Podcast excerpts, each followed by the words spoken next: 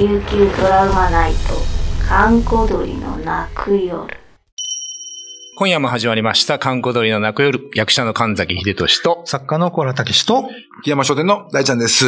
よろしくお願いします。よろしくお願いします。皆様、いよいよ今年も琉球トラウマナイトリアルストーリーの季節がやってまいりましたね。早いですね。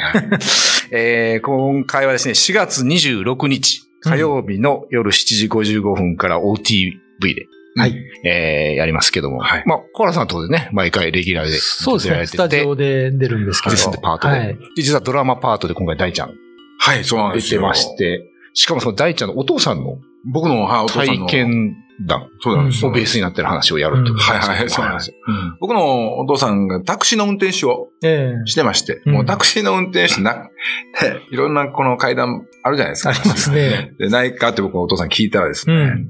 もう何度もあるよっていう話。何度もある。あるんです、何度も。おもうそれこそ UFO 見たりとかもあるんですよ。すごいね。で、あって。で、その話が今回ドラマナイトでええはいやってくれるっていうことで。うんはい。このお父さん、タクシーの運転手、夜やってるんですよね。うん。昼じゃなくてよ夜だけなんですよ。ええやってて。ね、まあ市内でずっと回してるんですけど、うん。まあ、たまにこの夜でも、市街っていうか、遠いところに押していかないといけない時ももちろんあるし、カビラっていうところがあるじゃないですか。カビラ湾って有名なんですよ。もう、石焼き市内からは結構遠いですね。ええもう30分くらいかかるところ。うん。えーそこで海岸沿いをバーって行くんですけど、はいはいはい。帰りが怖いんですよ、やっぱり。はい。もう海岸沿い、もう街灯も薄暗いところをずっと30分帰れないといけないところで、めちゃめちゃ晴れてるのに、びしょ濡れの女の人がうん、手を挙げて立ってるんですよ。あ、これも間違いないわって思い。そうですよね。無視するしかないっつって乗車拒否して、わって、無視して、とにかくもうスピード上げて、ええと寝台に戻らないとって、ブワーって飛ばしていくんですけど、そこからまた15分ぐらい行くと、ええバンナ岳っていう、バンナ公園っていうか、うん。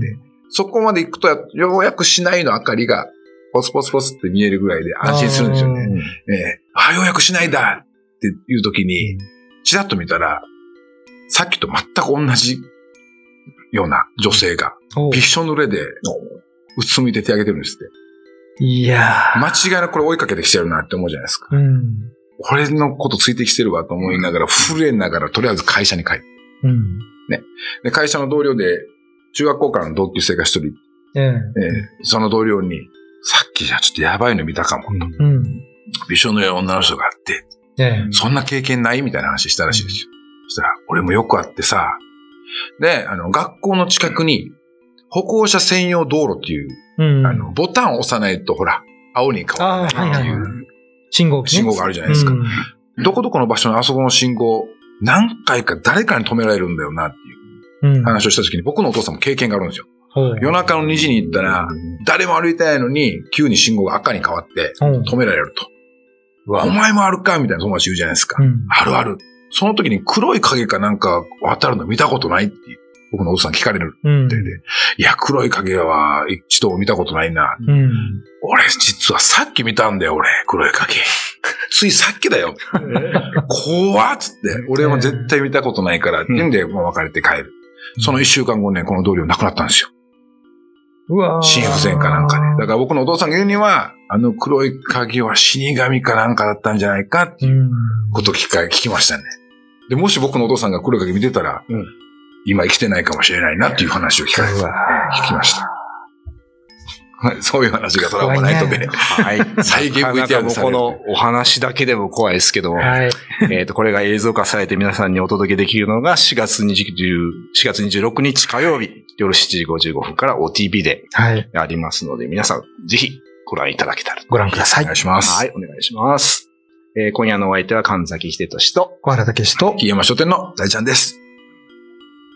そう石垣行った時、その、そうそう、こっちの市内からカビラ湾に行くと怖いですね。怖いです、怖いです。ほとんど明かりもなんもないし。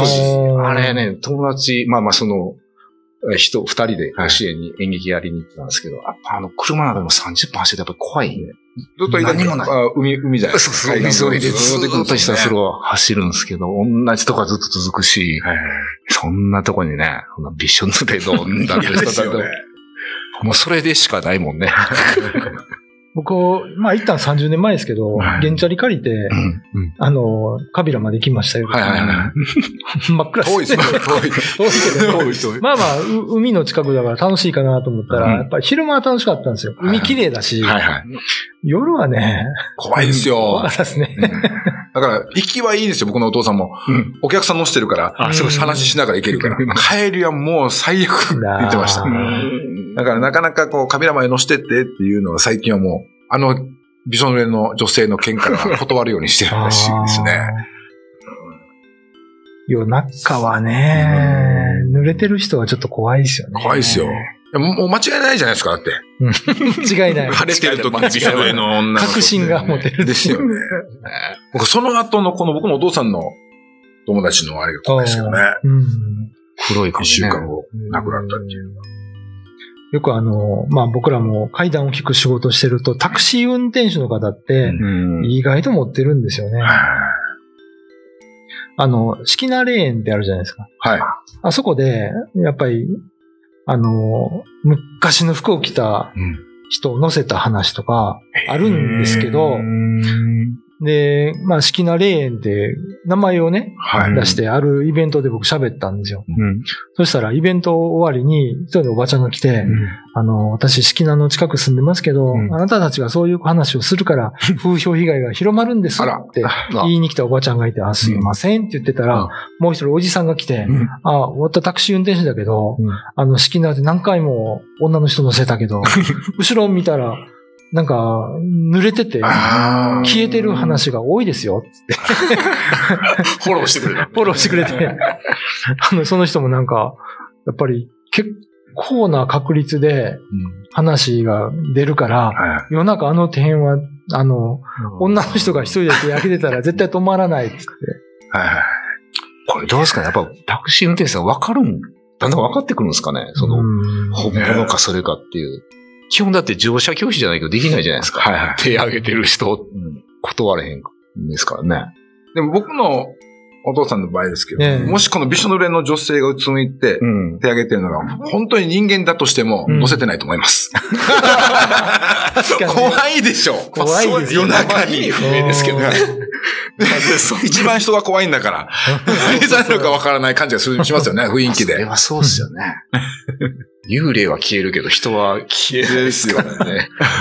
でもびしょびしょで、うつむいて立ってる人ってなんかあるありますよね。ですよですよ人間だとしてもね。は溺れたい。のかなんか溺れてるのこう、うんそういう話を聞いて、こう、いっぱいやっぱりタクタクシーの運転手あるんだなって思いますよね、やっぱりね。夜中に何かに出くわすっていうね。やっぱ怖いじゃないですか。僕、宮古島にいる時に、もう30年前ですけど、はい。よくあの夜中にちょっと、現チャリ買ったばっかりで、走ってたんですよ、いろいろ。なんか、その、グスクベ町の方にこう行った時に、夜中の3時ですけど、前もちょっと話しましたけど、あの、血だらけのおじいが、うん。あの、はい右手に鎌持って、は左手にヒージャーの首持ってたんです。いで、よろよろよろよろ歩いてて、まあ、当時の僕は沖縄に来たばっかりやったから、あ、グスクベでは夜中の3時にヒージャー潰すんだと思ったんですけど、何回も見たんですよ、そのおじいを。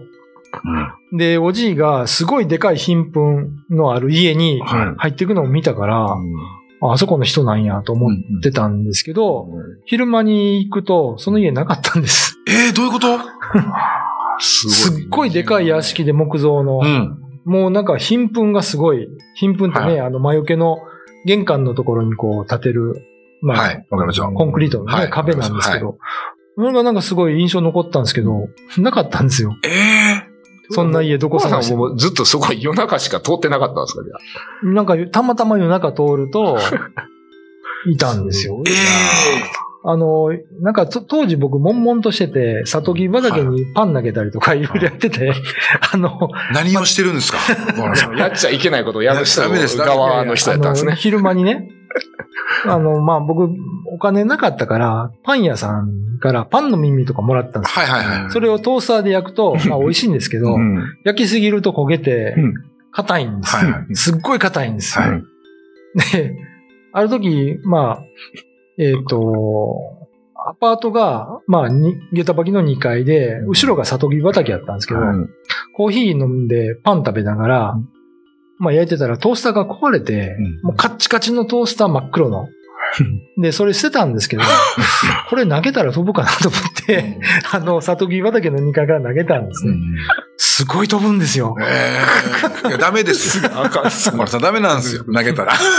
多分そのちょっとまあなんかいろいろ京都に帰りたくないみたいな病気で、ぼーっとしてたから、うんあの時もう、わざと一枚をは真っ黒に焼いて、で、ある時火つけながらとかい。は投げたんですい。よ。はいはい。煙を上げながらすごいかっこよかったんで、はいはい。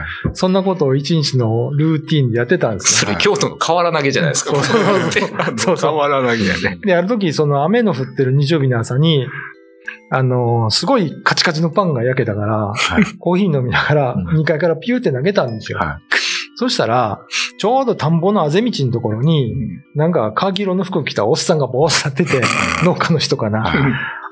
ピューって投げたら、ちょうどそっち飛んでったんですよ。はいはい。当たると思って、思って見てたら、その人の胸元通り過ぎてパンが向こう側に落ちたんです。あら。ほら。ええと思ったら、カーキ色の人って日本兵だったんですよ。ええ。おっさんがボーって立ってて、こっち見てニヤって笑って、ゆっくり聞いてったんですね。あで、その時はあ。、うんまあ、なん、なんていうかな、ゾーッとしなかったんです、なぜか。うん。そのおっさんと心が通じ合った気がして、は日本兵の、すごいな。お前何してんねんって、い。うんうん。関西弁で言われた気がして、はい。ああ、もう京都帰ろうと 京都帰ったんですよ。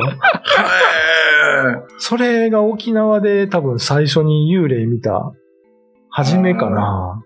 すごい。ああ、なんだそんな時だったから、う。うん。夜中によくバイクで、何の気なしにヘド岬まで行って、ああ、へ東変な崎まで行って、はい。で帰ってくるっていうのを繰り返してて、あと夜中の3時バイクで走ってるなかなかないっすよだから 楽しいじゃないですか、一人でこう、バイクでしゃ、ね、走ってると。怖くないですか全然。最初は怖くなかったんですけど、うんだからだんだんそのおっさんが、はいはい。同じ時間に同じ道を血だらけで歩いてるから、なちょっと怖くなったんですけどね。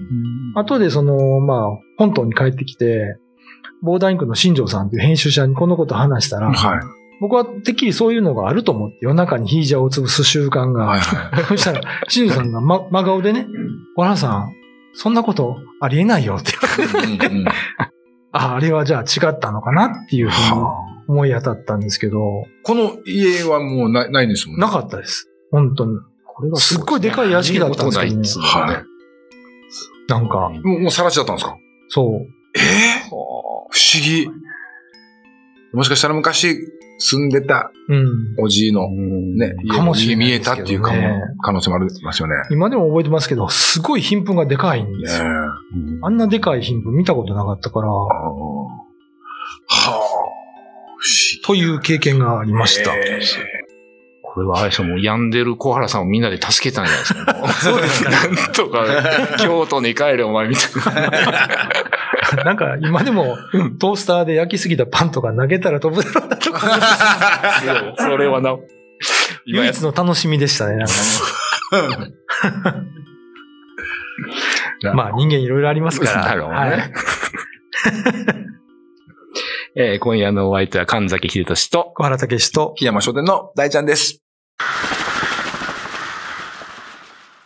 YouTube のチャンネル登録高評価 Twitter のフォローよろしくお願いしますポッドキャストも配信中詳しくは概要欄まで。